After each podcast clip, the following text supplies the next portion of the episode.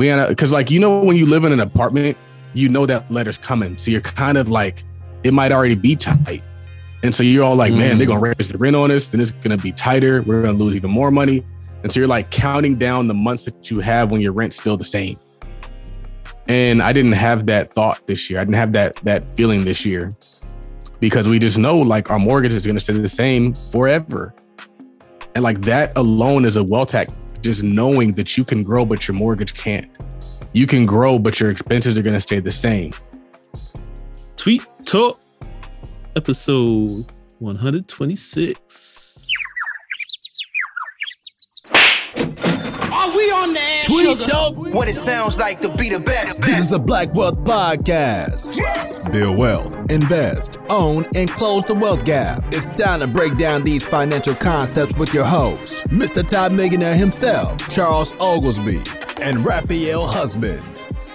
Episode Golden State Warriors in four. They about to sweep the Mavericks. They might let them get one game at home, but man, the Maver- the, the Golden State Warriors have a super team again. And we thought that when they lost KD, they would never get a super team again. And they got Jordan Poole, they got Wiggins, they got uh, of course, Clay came back, they got Gary Payton the second. Like really cool things are happening. I love seeing that organization function and thrive. Um, so it's cool to see them back on top. Hopefully, um, it's gonna be a dogfight. That could be a seven game series when they play the Heat because the Heat is no joke. But I'm happy to see them back. Mm, Super team, because I need a team, you need a team, we all need a team. We need a team. If you if you don't got a team, you don't got nothing, man. If you don't have a team, you don't have anything. I woke up today and um I I had a situation with my truck. And so I, I brought in a VA to help me get this truck business running. She got on it. We got somebody in that truck. And uh and and now we got a driver. And so what I did is I told her there's things that I have to do every single day that I can't do every single day. And they're not big things. But if I don't do them, they can make big problems. And so one of the things I'm about to block this retard. Like sometimes I say cool stuff, but right now it's kind of annoying. It's kind of annoying. So anyway, um, I hit her up and uh, I was like, "Hey, we just got a truck driver. Is everything situated?" She contacted them, and then uh, they're like, "Oh no, well we need to get this, this, this, this, this." I was like, "I'm not doing that." I was like, "This is all the things I need you to do. These are all the instructions for how to get it done. Execute on that thing. Execute on that task." And so I need to follow up with her because I didn't see a response. I didn't see a yay or a nay, which kind of is not cool to me, in my opinion. Um, but the thing is, is I'm not doing it anymore because I know that if it's up to me, it will not get done. If it's up to me to get rebounds, rebounds will not get done. It's not my job to get rebounds. It's my mm-hmm. job to draw up the play. It's my job to just do one single role. And I think that a lot of business owners, we, we can get caught up trying to play every position on the floor, and then you end up being ineffective. And so for me, I'm learning that for the for my business to function at a high level, I got to pass the ball. I got to get other people involved. And then when they get involved, everything starts clicking. So one of the things that I'm doing is I have somebody who only creates content. He's giving me like 10 new posts a day. I love it. And that's what I need. I need 10 new posts a day. I might not use all 10. I might use two. But I'm I still have quality content in my inbox every single day that's new, that's fresh, that's innovative, that looks good. He's, he's improving. And now that function of my business is just thriving. I had somebody who she was just booking up podcast guests. I said, give me 100 podcast guests. That division of my business is thriving. I have somebody who I said, hey, handle the truck. That division of my business is thriving. So what I do is just like on a team, I bring in people, I give them one role. I don't want you doing a bunch of different things. I don't want you trying to be Mr. Everything. I want you to dominate that role. And as I do that, I'm starting to just see crazy success. And we're going to only continue to see even crazier success. So really cool things are happening. That's cool, man. Can't build big business by yourself, man. Welcome to Tweet Talk, where we talk about building black wealth and we dissect financial tweets. Man, got the live podcast coming this weekend, Charles. How's it It's looking? going down. It's going down. I'm excited. Uh, we've getting a lot of tickets sold, so we're gonna have a lot of really cool people in the building, and of course, we're gonna have Dr. Kimbro himself and me myself, and I'm breaking out the red bottoms, man. I'm bringing my new fancy shoes that I got in Vegas for my anniversary. So I'm gonna be swagging, I'm gonna make sure everybody see the bottom of my soul, because that's what you do when you got red bottoms. You know, you got to make sure they see your, your soul. And um, but one of the reasons why I pulled the trigger on those shoes is because high quality dress shoes are an asset. High quality dress shoes are going to cost about a thousand dollars, and they're going to last forever. I have dress shoes that I've literally had forever, and I've been increasingly, I've been steadily increasing the quality of my professional attire. And so I was like, you know, if I'm buy some, and, and then I tried them on, you could just tell like the quality is there. If you spend a, a lot of money, you're usually gonna get a, a, a good quality. Um, that's just another thing I'm finding. It's like you got to spend the money to get what you really want and to get what's gonna last. Notice that in the vehicle that we drive, notice that in the house that we live in, all that stuff, like quality truly matters.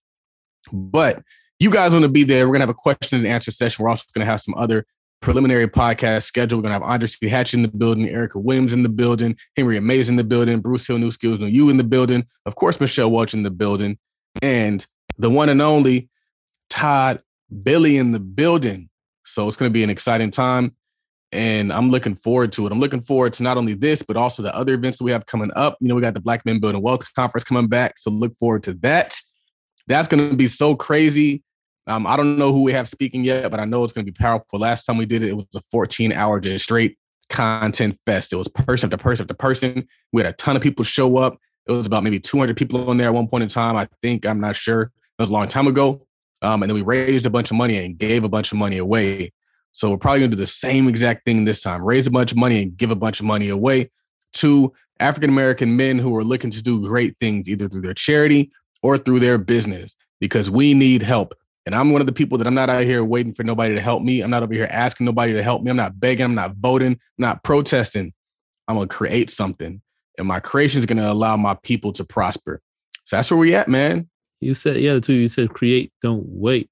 And speaking in those shoes, you said expensive things look different when you separate time from money.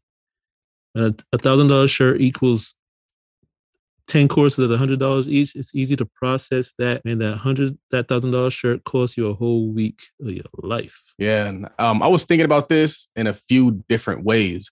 One of the ways I was thinking about it is a lot of times, like when I was in my building stage, I would always say, like, it's stupid to spend a bunch of money on like Gucci or Louis or that kind of stuff. And I had a revelation. It's only stupid if you're not making a lot of money. If you're not making a lot of money, it doesn't make sense to spend a lot of money on clothes. So if you're still in the building phase, if you don't have six figures put away in an investment account, if you aren't strong in the foundation of your finances, you should not be buying things that give off the perception that you are in a strong place in your finances. And so, like, the foundation should be set. You should have some rental properties in your portfolio. You should have some stocks in your portfolio. You should have some dividends in your portfolio. And you should be able to make sure that your children are taken care of, not just in terms of if they can eat, but is their education taken care of? And not just education taken care of in the immediate moment, but can you continue to fund their education as they go through college and as they go through maybe grad school if they so desire? And then even providing an income source after that. And so, what I've done is we always talk about this. I created that dividend paying account that pays for my son's education, but it's gonna, it's never gonna stop. Like it's not like a, a job where it can come and it goes. It's not like some sort of a thing that can come and it can go. When you pay for things with assets, when you pay for things with cash flow, now you put yourself in position to have what we call permanent income. Permanent income means that it's income that never goes away. So that income is going to take care of his elementary school, it's going to take care of his middle school, it's going to take care of his high school, it's going to take care of his college, and it's going to provide him some income when he's off doing his own thing. And it's going to provide that foundation and that support that a lot of us never had. Now, the great thing about dividends is usually they increase. So he's going to get a pay raise as is all is going on. So what looks like what it is now is going to continue to grow. Another thing we did is we bought a, a rental property for him that I'm still tightening up the details on, but we're going to get that thing going. Probably going to turn it into an Airbnb because it's a really good looking property and just got to decorate and do all that stuff. But the real point of this this this post is that it's a different way of thinking. And one thing that I realized once you start getting into these spaces is you might wonder, like, why would somebody spend a quarter million dollars on a watch? Why would somebody spend $2 million on a car? More money than people might earn in their lifetime. Why? Because they earn their money differently. So we're still in a barter system where you have people who buy these ultra high end goods because they sell goods. And so they're not exchanging hours of their life for these things. And so you look at somebody who maybe spent a quarter million dollars on a on a on a watch, you're like, man, that's two years of income. That's three years of income. That's stupid. No, it's not. He probably could have generated that money in 30 minutes, 60 minutes, a, a month, a week, whatever that might look like, because now he's exchanging goods and services with the, the marketplace to afford himself those luxuries. And so it's a different line of thinking. And it was interesting because when I posted that, um, Anthony Hartzog, he said it's, it's almost kind of like unreal. And it's true. It's like when I was earning money with my time, the idea of spending whatever I might spend on, a, on an item was just insane. But now that I un- earn money through products, all I'm doing is, is exchanging my products for their products. I might have to go from one person to the next, but I'm still getting there. And so the solution is create products so that then you can live the life that you want. Create things so that then you can buy things as opposed to working very, very hard because it's just a different mindset. And also when you start doing the math, and I, I think that this kind of resonated with me when Chris Johnson said it. He's like, a lot of people think that like a thousand dollars is working a job for 40 hours a week at $25 an hour. Or you could sell 40 products for $25. Like in a day.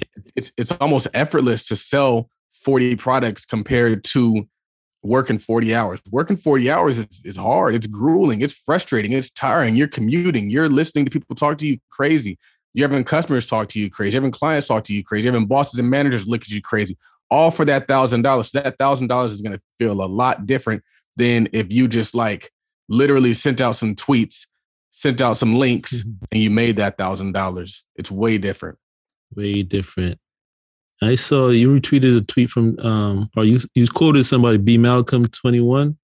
Time and location, freedom through making money online is the ultimate motivation. Yeah. Um it's interesting because I just saw I just saw um I forget if I'm thinking of was Ashley, Ashley Johnson. And she posted something that I've said before. And she was saying that when you make digital or online money, you can make money on a toilet. You can make money while you're mm. sleeping. You can make money on a boat. You can make money on vacation. And to a lot of us, we had never had that luxury. For a large majority of my life, I was only able to make money if I was in that office and if that office was open. If the office was closed, I couldn't make no money.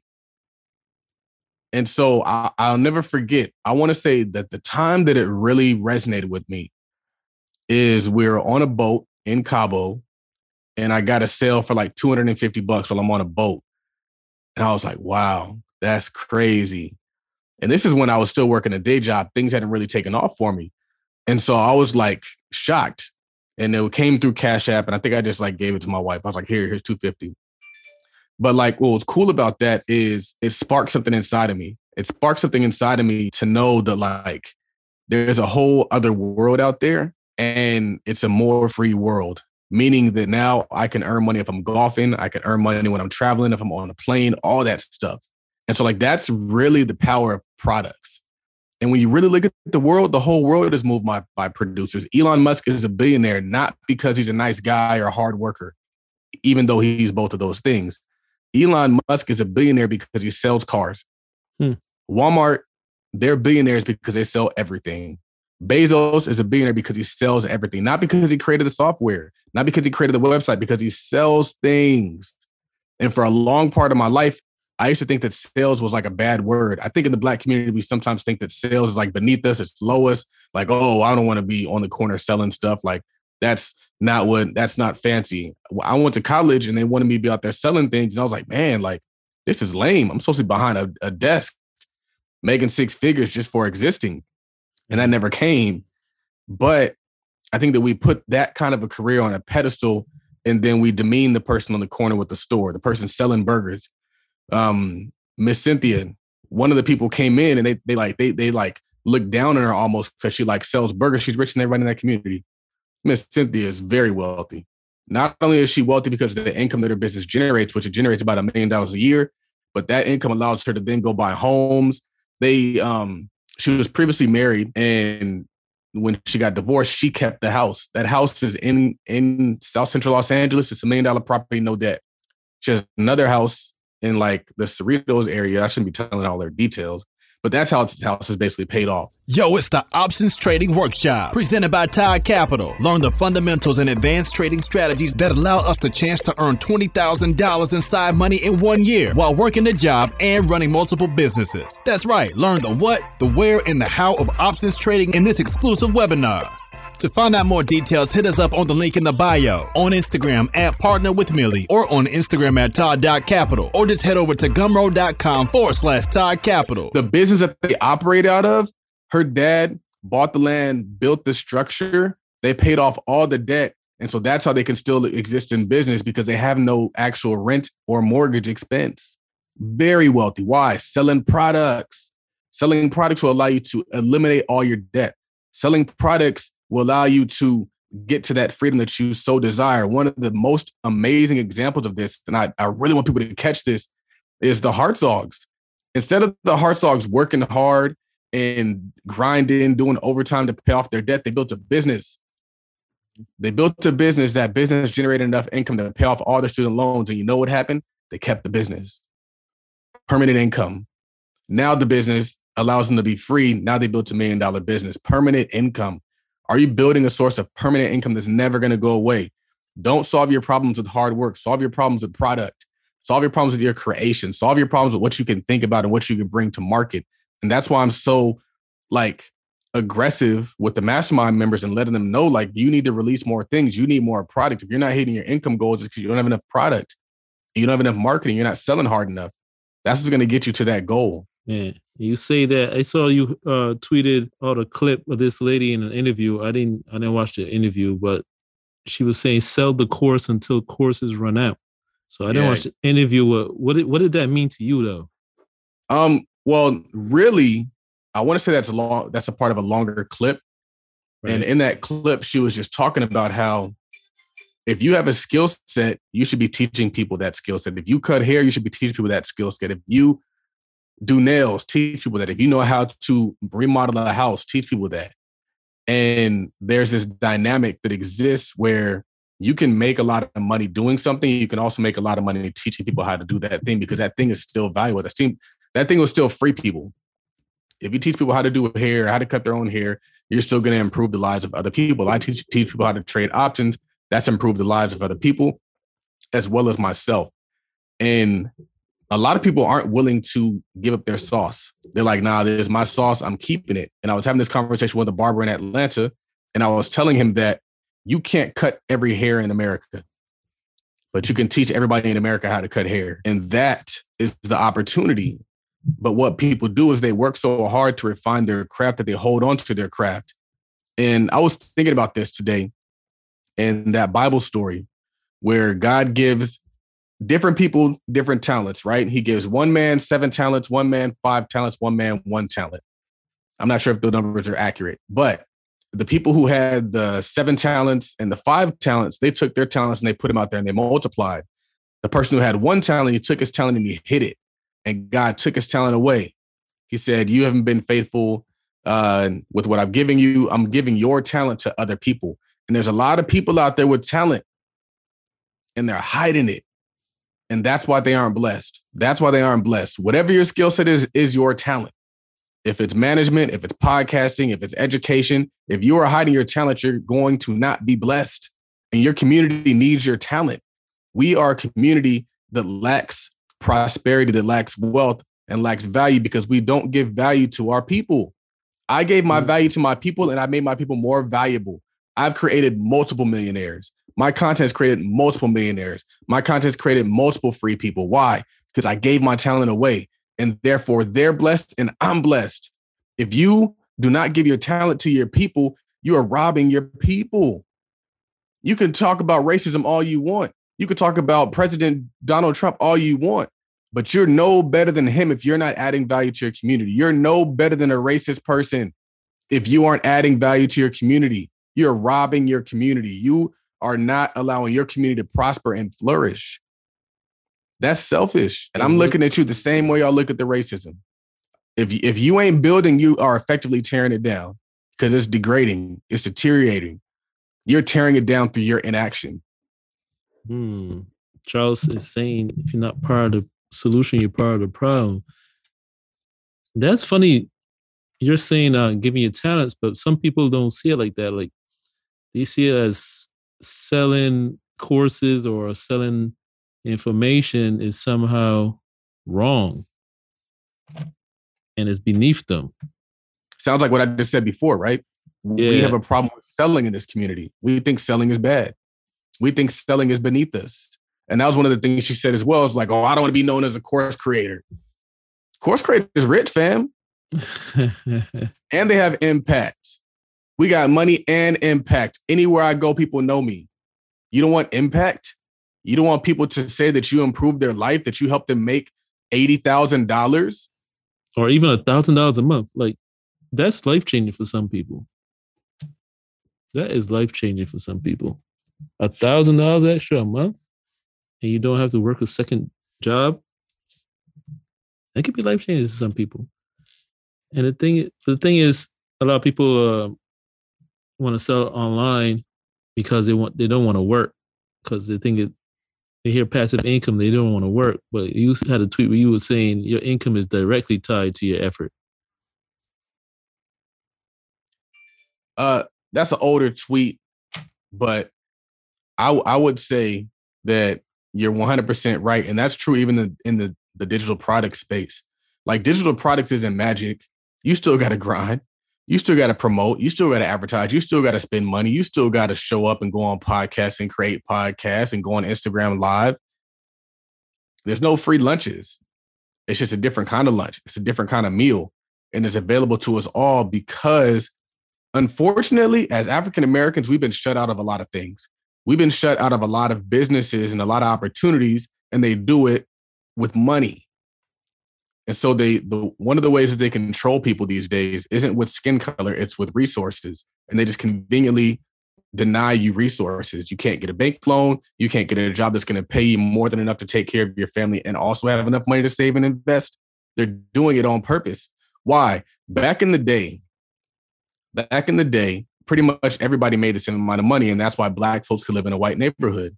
And so they're like, they did all these things. And I'll never forget, I was in con law and we used to read all these cases about different things that they would do to try to keep black people out of their community because since they had passed all these um, like civil rights laws, it allowed black folks to move into white communities. And so um, they're like, F, we can't keep them out. Like, how are we going to keep them out? And so they would enforce, they would like write these codes and make these rules and these covenants. And the covenants would essentially say, like, you can't sell this this property to a black family. And like that was still in the books. Like people would look at their deeds and it's still in the original deed for the property. Like you can't sell this property to a black family. So what happened is they challenged whether those were constitutional. Can this prevent somebody from buying this property? And the Supreme Court ultimately said, like, no, this is unconstitutional because it's based on race and you can't um, prohibit people from living there based on race. And so, they're like, damn, well, what can we do now? And so, I don't think they quit. People who go through that much effort to keep you out do not quit. And so, that's Right. one of the things that I tell people is like, racism didn't go away; it disappeared. In the sense that you can't see it, but it's still there. Meaning, if it disappeared, it still exists. There's a reason why the inner city looks like it looks, but the problem is, is we don't even have the honesty to accept that it's still there. We don't have the honesty to accept that racism's still alive. They just be concealing it. And so the reason why that's a problem is that if you can't see it, you can't adapt to it. The reason why the Mhm. civil rights, why civil rights um worked out. Um hold on. People were people were talking in the comments and I was seeing it. So the reason why civil rights worked out is because it was racism that you could see. You can't eat here. You can't sit here. Your kids can't go to school here. And so they knocked each one of those things down. But then what happens? Then you have private schools. And so you have these private schools where they keep you out. And it's not because they're racist, because you can't afford it, but that schools conveniently has no black people in it. So they've effectively created what they want. I don't share this because I want to get into their institutions. I share it so that we can know that mother effers never loved us. Therefore, we need to create, build, and support our own. And that's what I was talking about since the beginning of time. And that's all I want people to understand is that like it's it's not going to change, but if you want better, you got to do it and you got to build it. Yeah, it's funny because it's like you got to think about it. Like you said, people put in that much effort to hold us down. You think they just gave up because somebody passed a law? Somebody right. said, "Yeah, you better stop that. You better stop that." And they will, and they went like, "Oh shucks, it don't work like that." Especially if it if the government itself is is the one behind most of the oppression anyway. Like right. they wrote they wrote the oppression in the laws, and those are the people you depend on to write it out of law and have a change of heart. Does not work like that, man.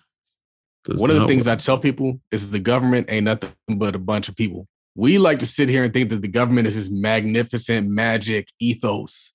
Nah, it's people, ordinary people who go home and live daily lives and have friends and have people that like are in their network and they're part of these organizations. Like they're just normal people. And they might play a role and play politics. But at the end of the day, like it's the same people, like the same people who like there's racist folks in the government too. right. And in law enforcement at all levels. I remember that there was somebody I forgot where I saw it, but it was saying the FBI had looked into all the law enforcement agencies, and it it was like shocking how much uh how many white supremacists or no, that's not even the word. Like, but I guess white supremacist groups had infiltrated pretty much every law enforcement agency at at various levels. Like these people didn't just disappear. They didn't just stop telling their kids what they believed in. They just stopped saying it out loud. They just stopped saying it in public. Right. They just stopped getting caught on camera talking about it. Most of the time. Most of the time. And, and to be to, to be clear, I have nothing, I have no problem with racist people. I don't. I just want us to adapt. I just I want us to understand what's really going on. Because it's sad that we have people who are stagnant because they think all our problems have gone away. Because they haven't gone away. And the only solution is teamwork and us coming together and putting together systems and supporting each other and building it up for ourselves. So like that's what I'm saying is, and that's what I'm trying to really get through people's heads is like, it didn't go away. They ain't gonna save you. Reparations ain't coming. Joe Biden is not the savior. Right, right, right. Be sure to follow us, folks, on Twitter at Tweet Talk Pod. Tweet Talk P O D. Follow Charles on Twitter at Real Todd Billion. Follow myself on Twitter at Work Money Life. And for y'all on Instagram, follow us at Tweet Talk Podcast and follow the parent company Todd Capital at Todd.capital. And let's jump into this episode's segment of Black Billionaire Banter. It's one of the biggest stories of the week so far. The honeypot story. I know a lot of you already heard about it and been buzzing about it. And if you haven't heard it about it, there's a company started by a black woman called the Honeypot Company. Uh, they sell feminine hygiene products, uh, particularly a wash. And so I guess they somebody realized or people realized that the ingredients in one of the washes had changed, and they went to Twitter about it. And they complained, but then, but they were started calling her all types of names they for some reason all all they knew is that the, the ingredients changed. And the first thing I saw on Twitter is that, oh, she sold the company and they changed the ingredients. She's a sellout, selling it to white people. They change the ingredients on us. They don't tell us. She doesn't tell us. And then it went to like these black founders are just greedy. They just use us to build up the company and fill their pockets. And I'm like, man, crazy. Like from one little change on well, it wasn't a little change, but I understand where they were mad because of the nature of the product, but they jumped to all types of assumptions and conclusions and just started attacking her personally. Like shit ain't right, man. Like I don't, and nobody's DMing Jeff Bezos calling him names when something goes wrong on Amazon, man. And then on top of that, they still go back to Amazon anyway, no matter how mad they get. Netflix, all these companies change their policies and folks still just be supporting them. Todd Consulting presents the Vending Machine Business Webinar. You can only have one job, but you can have as many vending machines as you want. This is your chance to see how we do business and how you can start your very own vending machine business. Avoid the mistakes we made and start winning. You'll be shown how we find, negotiate, buy, and manage our vending machine business, generating thousands per month, and how it has unlimited scale. To find out more details, hit us up on the link in the bio, on Instagram at Partner with Millie, or on Instagram at Todd.capital, or just head over to gumroad.com forward slash Todd Capital. And none of them really tell, none of them really announce it, except in fine print. But they change the ingredients all the time. They don't, they don't, they don't make announcements. But they came at her like crazy, and it's like proof of, of what some people say. Like some, I would say some, black women don't like black women as much as they say they do. Mm. Some of them. I actually believe that because a lot of that stuff is fake. A lot of a lot of it is fake love. It's like they just kind of like do it so they don't be seen so they're not seen as like a B word. You know, but you know, it was crazy. And it's like you said, how do people feel like they get to tell people how to run their business? What's your experience with that? Um, I mean, it happens to a lot of us. We've seen it. We've seen it with Jay Morrison. We've seen it with pretty much anybody with a public platform. Um, I don't understand. I don't know why people do it. Maybe we've talked about this before. How kind of people feel like since they're a consumer that they know how a business should be ran, and they can give you all the tips and like, well, you should have done this and you should have done that and you should be doing this. And like, it's easy to say that from the outside in. Um, but when you're actually in it, like you have no idea why she changed the ingredients. And mm. you're willing to like ruin her and her company over just that. But in a lot of instances, some people are just looking for a reason. I think people are just looking for whatever reason they can find to tear down success. Because, and I made a post about this. I was like, if you really cared, why didn't you like just ask her, send a DM? But no, no, they just resorted to like, no, we and this is what another thing I said is like if if it was really like a genuine concern, like you wouldn't have immediately jumped to like tearing down the company, like, oh, we're not shopping here anymore, and you guys shouldn't shop here either, and this is mm-hmm. why. It's like for me, that's why it speaks to jealousy. And so like success creates silent enemies and mm. people they're going to be envious of you not because of anything else, but they're going to justify it. And so a lot of times what happens is they're going to come at you to tear it down your business, but they're not going to do it behind like their true motives. They're not going to show up and say, I'm a hater. You're making more money than me. And so therefore, I want you to be unsuccessful. No, they're going to say, oh, well, you shouldn't be teaching people how to trade stock options. Oh, you shouldn't be um, selling your courses for so much money, or you shouldn't be whatever the issue might be. It's always going to come behind some noble uh, kind of cause, quote, noble. And so somebody said that's the real black on black crime, and it is. it's like I I personally think that a large like all black folks didn't want civil rights. Like all black folks, like that wasn't just like the common Negro narrative. It's sold to us as that, but it wasn't the common Negro narrative. Just like like there is actually like black conservatives. If you read the book, I want to say um David and Goliath, it says that like Martin Luther King Jr., his marches in a lot of instances weren't really as big as they were perceived to be. The way that he made them seem bigger is he would host his marches on Sundays when people were getting out of church, so they'd already be out and on the streets anyway. So then it would give the perception that the movement was larger than it actually was. And so I bring that up because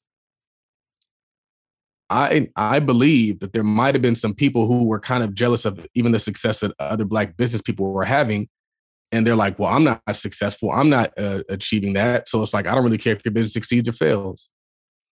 And so mm-hmm. I think we mm-hmm. do need to approach our economics a lot more inclusive. Like our economics shouldn't be exclusive. Everybody should have a partic- or uh, the ability to participate, and I think that's why, um, like the white community builds their wealth the way they do it with the stock market and allowing people to have ownership in all these organizations because they realize like if if too many individuals are successful, it's going to topple down.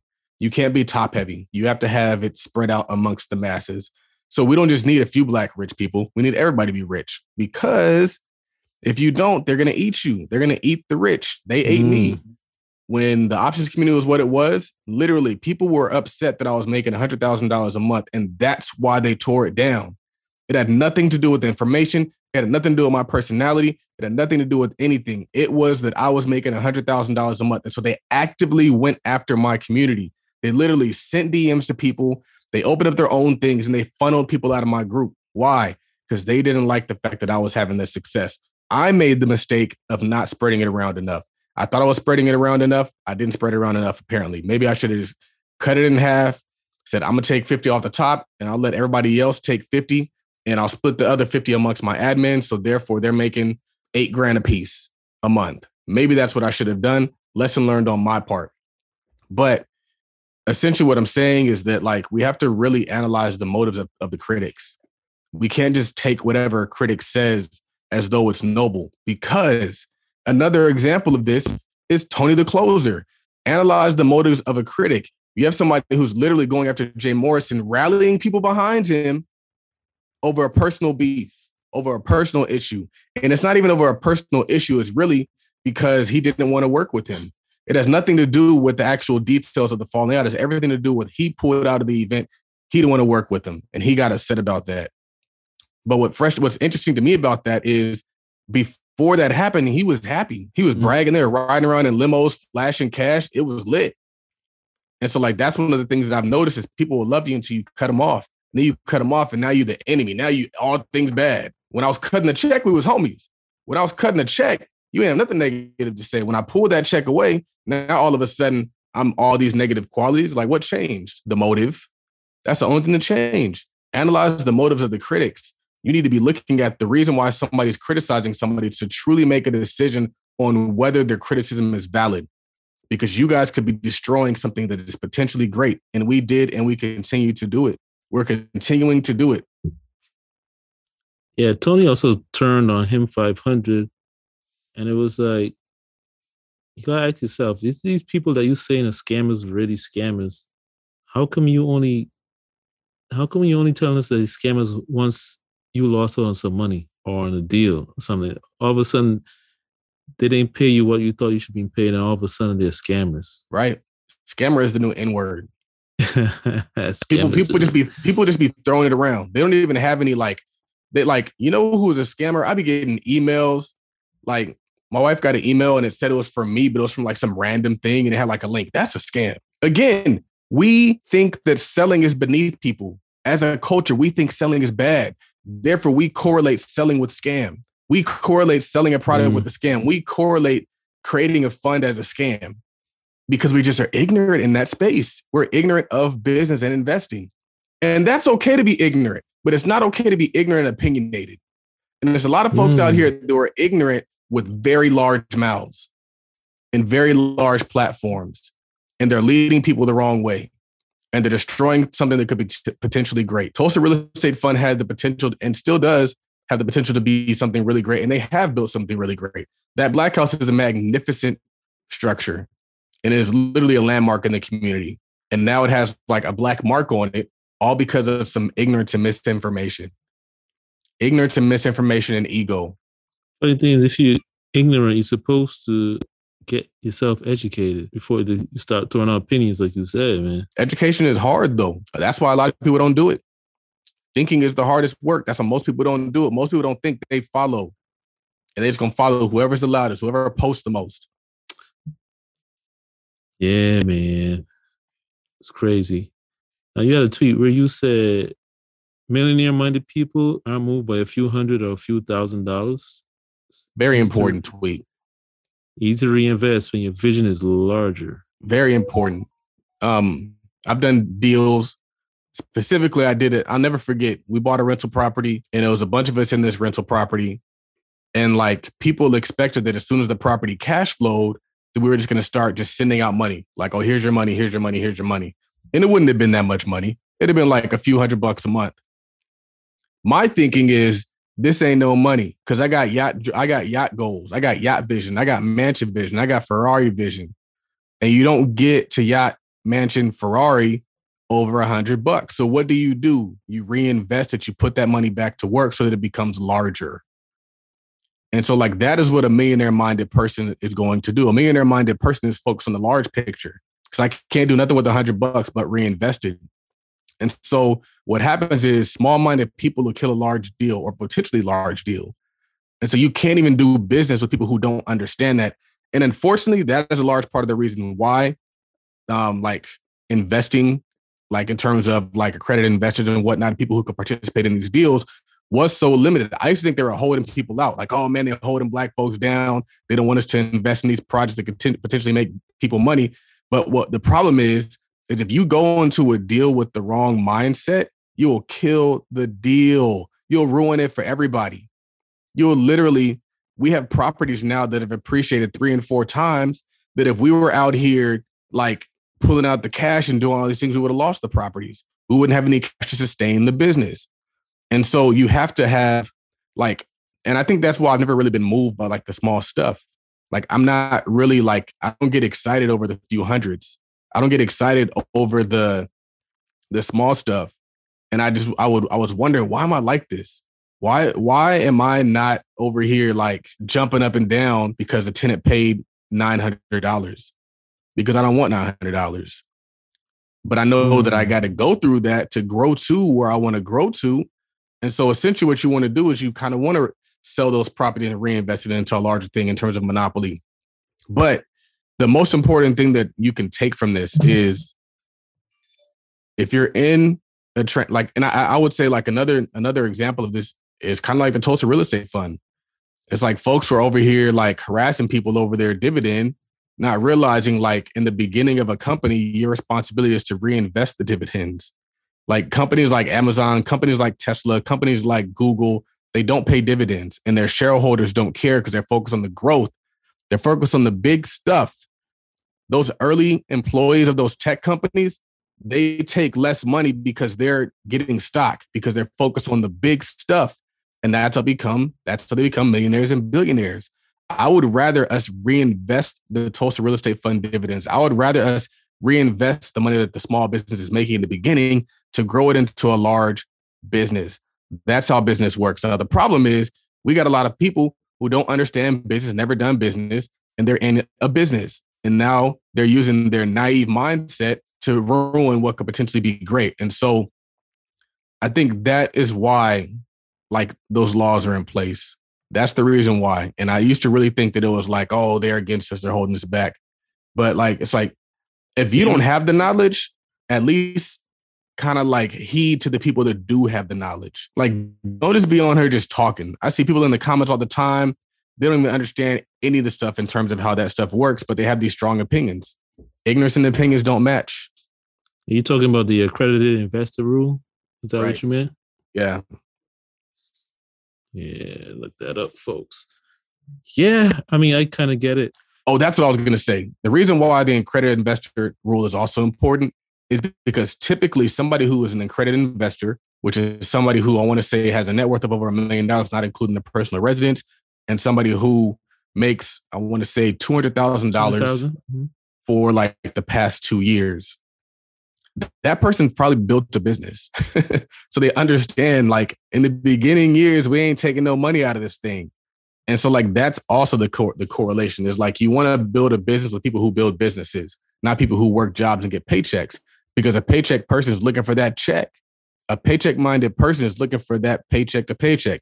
They live two weeks by two weeks.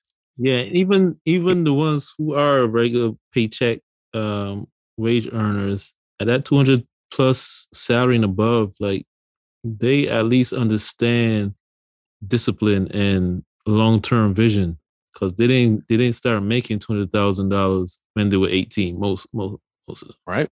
They probably are doctors, lawyers, and they had to go through like eight years of schooling and patience to get there. Um, and they also probably investors too.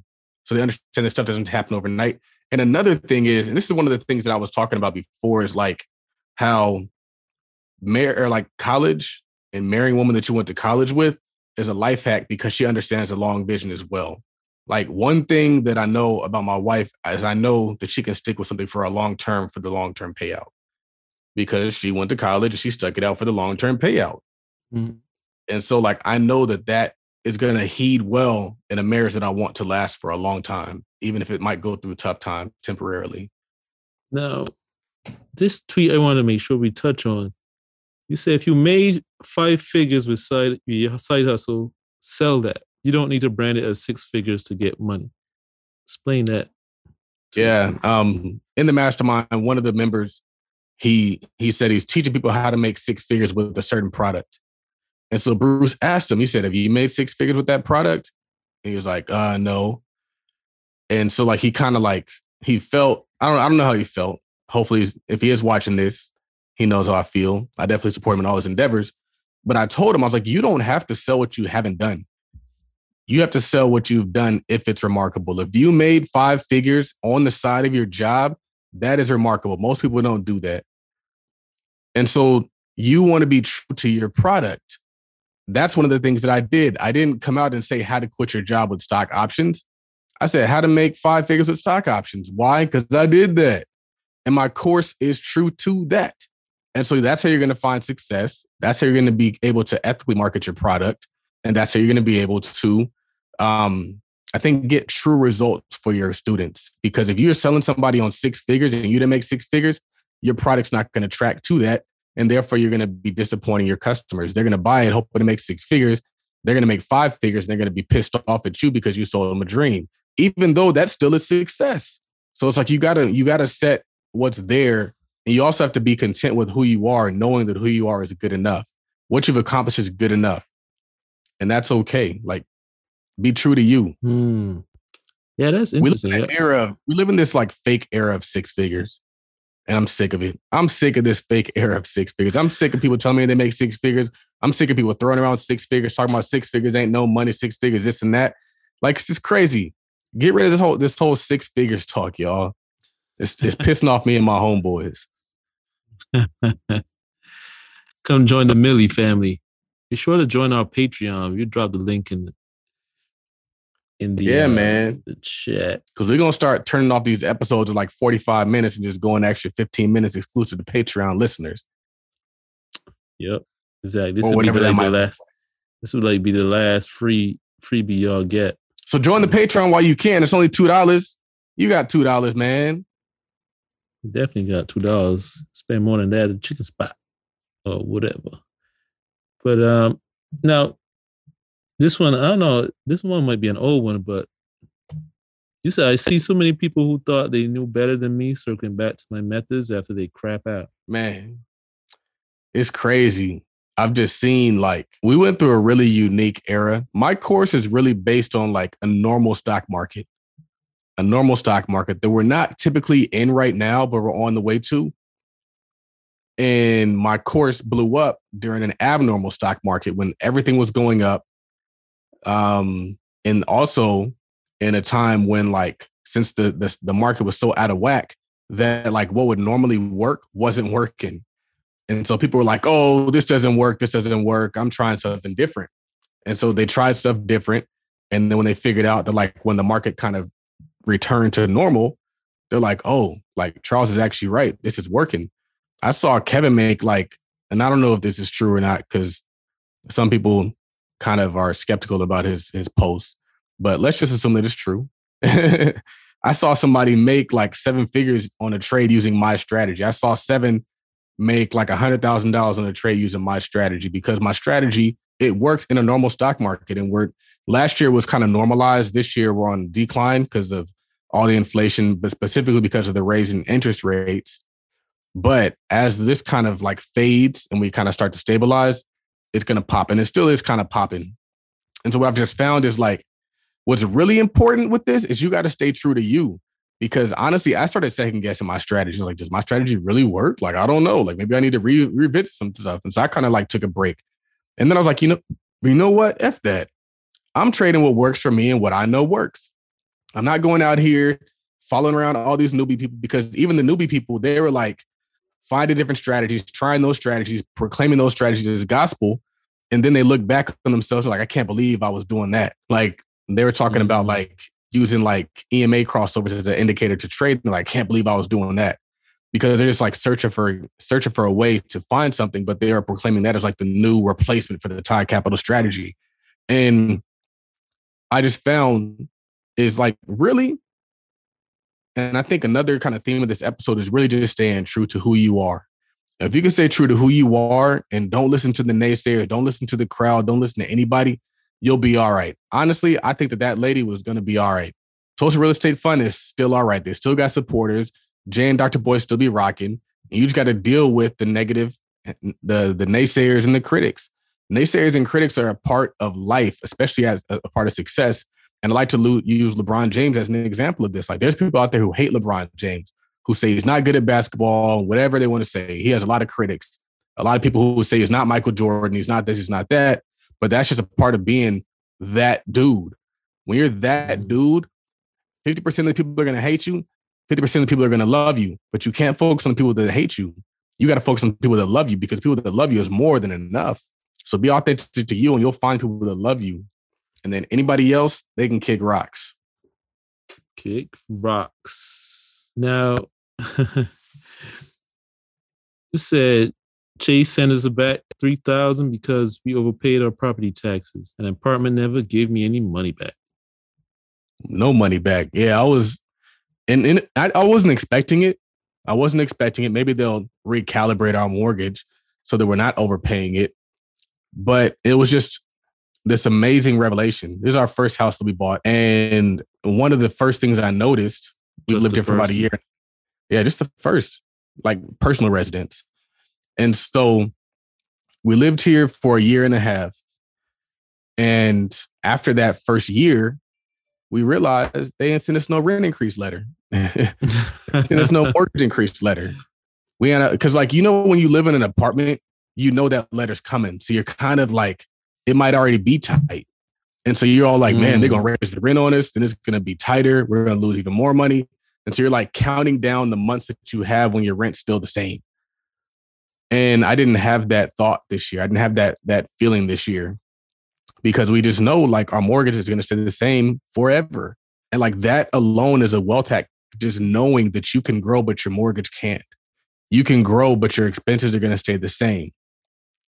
So another thing that I realized is the homes around here are just going like crazy. So when we first moved over here, we were like, we're like, I want to say the second phase of homes. We did that on purpose because they told us they're building 12 phases. You don't want to wait till the 11th or the 12th phase because the prices are going to steadily increase.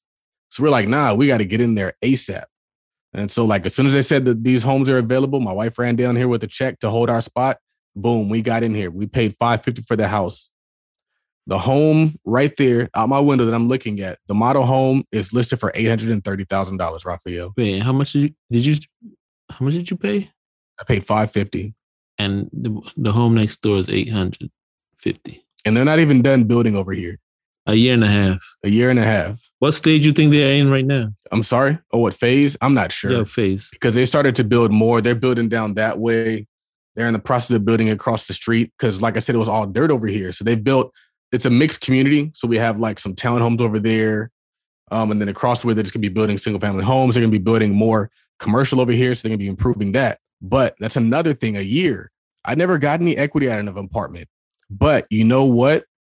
The apartment owner did where we used right. to live, which is not too far from here. They just built a Topgolf and they're in the process of building an IKEA across the way. And as they can continue to improve the amenities, all they're going to do is increase the rent on people who live there. That's all they're going to do.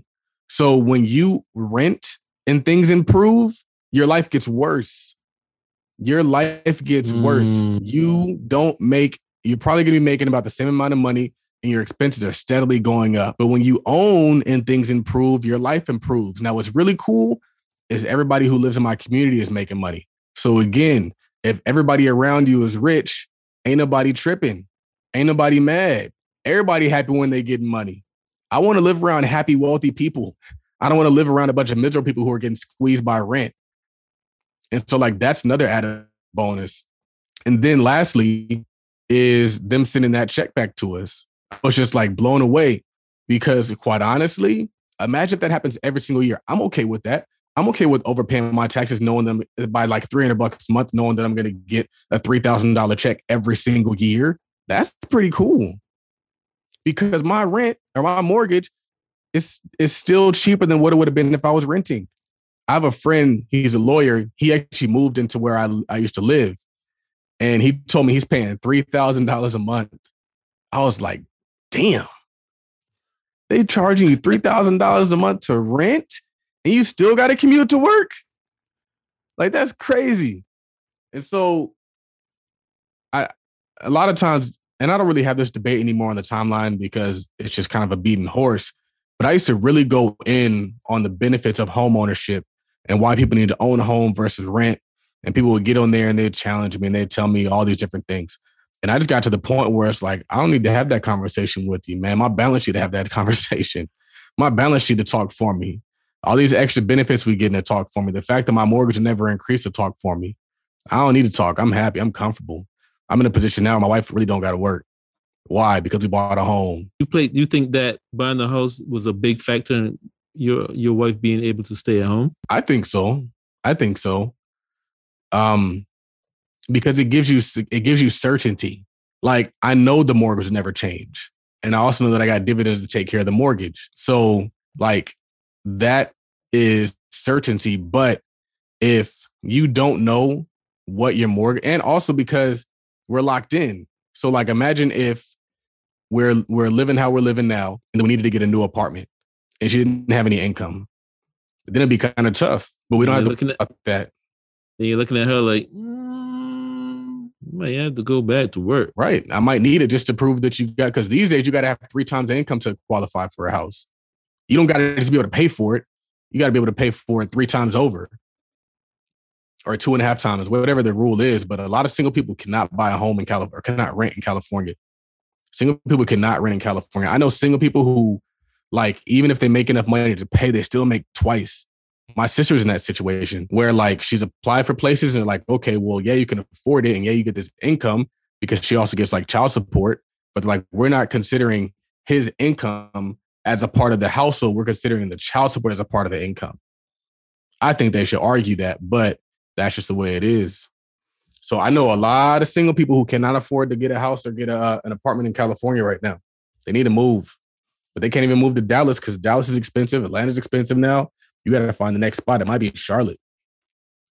Mm, I don't know how long that's going to last because Charlotte's kind of been popping for a, a minute. Yeah. Man, so basically, Charles's advice is buy some land and put a mansion on it. That's the currency line, but yeah. I mean, that might be an option as well, just buying some land and building. We got to get creative, man. And I, I tweeted this. I said, there's no problem, just opportunities to be creative. Like, we have to create our way to success. Whatever people are telling you, F that. That's a part of their agenda. You got to create your own agenda. Yeah, because letting someone put a limit on how much you make per month is ghetto. 100%. Wrap this up pretty quick. Yeah, we've been talking. It's, it's crazy. These episodes fly by, but I know I'm going to listen to it. And I know y'all going to join that Patreon. Make sure you click that Patreon because we're going to be adding so much value. And wherever we are in terms of value now, it's only going to increase more. If you're a part of the mastermind, you know the mastermind started off, we're doing like one call a week. Sometimes I was missing those calls. Um, then we we shifting, we're doing one strategy where we're working with like four different speakers. And now we do a call every single morning. We got shirts, we got mugs coming, we got a podcast coming. Like, we really out here. So we're only going to continue to add more value to the And Patreon. So uh, it will behoove you to get in there while it's cheap. Here's the thing about the Patreon too. It's not just tweet talk. It's just not. It's not just the two of us. It's also Michelle Welch, Powerhouse. It's a two for one, baby. Both podcasts, both of the Todd Capital podcasts are in there. We're Create, don't wait. create, don't wait. So we're gonna wrap this up. Make sure y'all follow us on Twitter, like I said, at Tweet Talk Pod P O D. Follow us. Follow my man Charles on Twitter at Real Todd Billion. Follow myself, Raphael, on Twitter at Work Money Life. Follow us on Instagram at Tweet Talk Podcast. Follow the parent company, Todd Capital, at Todd.capital. Man, episode 126, Tweet Talk the Black Wealth Podcast. I'm to leave you guys with one last tweet. Make sure you get you some dividends so people can say whatever. Episode 126 of Tweet Talk the Black Boy Podcast. We are your hosts, Raphael and Charles. Peace. Yeah, yeah. Yes, this is Donald the Voice, the official podcast editor and producer of the Tweet Talk podcast, featuring, of course, Charles Oglesby and the man Raphael Husbands. And look, man, if you just listen to this episode, then you know exactly what I'm capable of. You know my swag, you know what I can do. And so, without any further ado, I kind of want to give you a special offer for Tweet Talk podcast episode listeners. And here's what it is head on over to donaldthevoice.com. And if you have podcast or video editing needs, let's talk. And of course, I'm giving you a real, real nice deal. But you have to mention that you're a Tweet Talk podcast listener. And this offer isn't going to last forever. So if you're on social media or you have a business or you got something going on to where you need somebody to edit and produce your content, come and holla at your boy and I promise to take care of you, our dedicated listener to the Tweet Talk podcast. Again, head over to donaldthevoice.com and hit the contact page, and let's have a little conversation. Okay, back to your day, your evening, your morning, whatever's going on. Peace.